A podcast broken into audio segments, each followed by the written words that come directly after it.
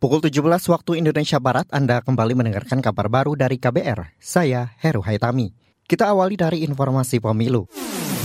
Kabar Pemilu. Kabar Pemilu.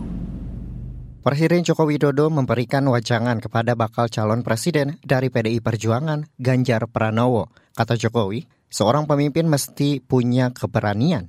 Hal itu disampaikan Jokowi dalam rapat kerja nasional Rakernas PDI Perjuangan hari ini. Kemudian kalau pemimpin ke depan seperti Pak Ganjar Pranowo, yang paling penting itu memang nyali itu nomor satu. Berani itu nomor satu. Berani dan punya nyali. Dan saya lihat Pak Ganjar punya. Presiden Jokowi hadir di Rakernas ketiga PDI Perjuangan untuk memberi arahan khusus. Sekretaris Jenderal PDIP Hasto Kristianto mengatakan arahan itu berkaitan dengan kebijakan pemerintah dalam menekan kemiskinan. Kita ke informasi ekonomi, Saudara. Kementerian Keuangan melakukan serah terima aset X bantuan likuiditas Bank Indonesia BLBI senilai 1,8 triliun rupiah. Aset akan dihibahkan kepada 14 kementerian atau lembaga dan tiga pemerintah daerah. Menteri Keuangan Sri Mulyani mengatakan aset yang dihibahkan berupa bidang tanah dan bangunan. Jadi sesudah dapat aset ini kemudian nanti minta anggaran untuk bangun rumah sakit. Gitu kan.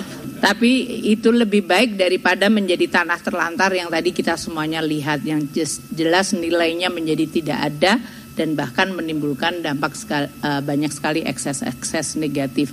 Kita berharap dengan aset-aset ini bisa diserah terimakan dan kemudian dibangun, dikembangkan, tentu tidak hanya bermanfaat uh, bagi kementerian lembaga dalam menjalankan tugas pelayanan, tapi saya juga yakin akan memberikan manfaat bagi masyarakat dan perekonomian di sekitar aset-aset yang dibangun tersebut. Menteri Keuangan Sri Mulyani mengatakan kinerja Satgas BLBI sudah cukup bagus. Capaian aset yang disita hingga kini mencapai 30 triliun rupiah.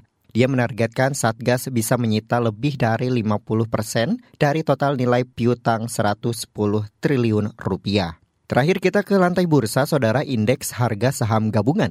IHSG ditutup melemah 14 poin ke level 6.618. Sektor teknologi anjlok di saat mayoritas indeks sektoral menguat.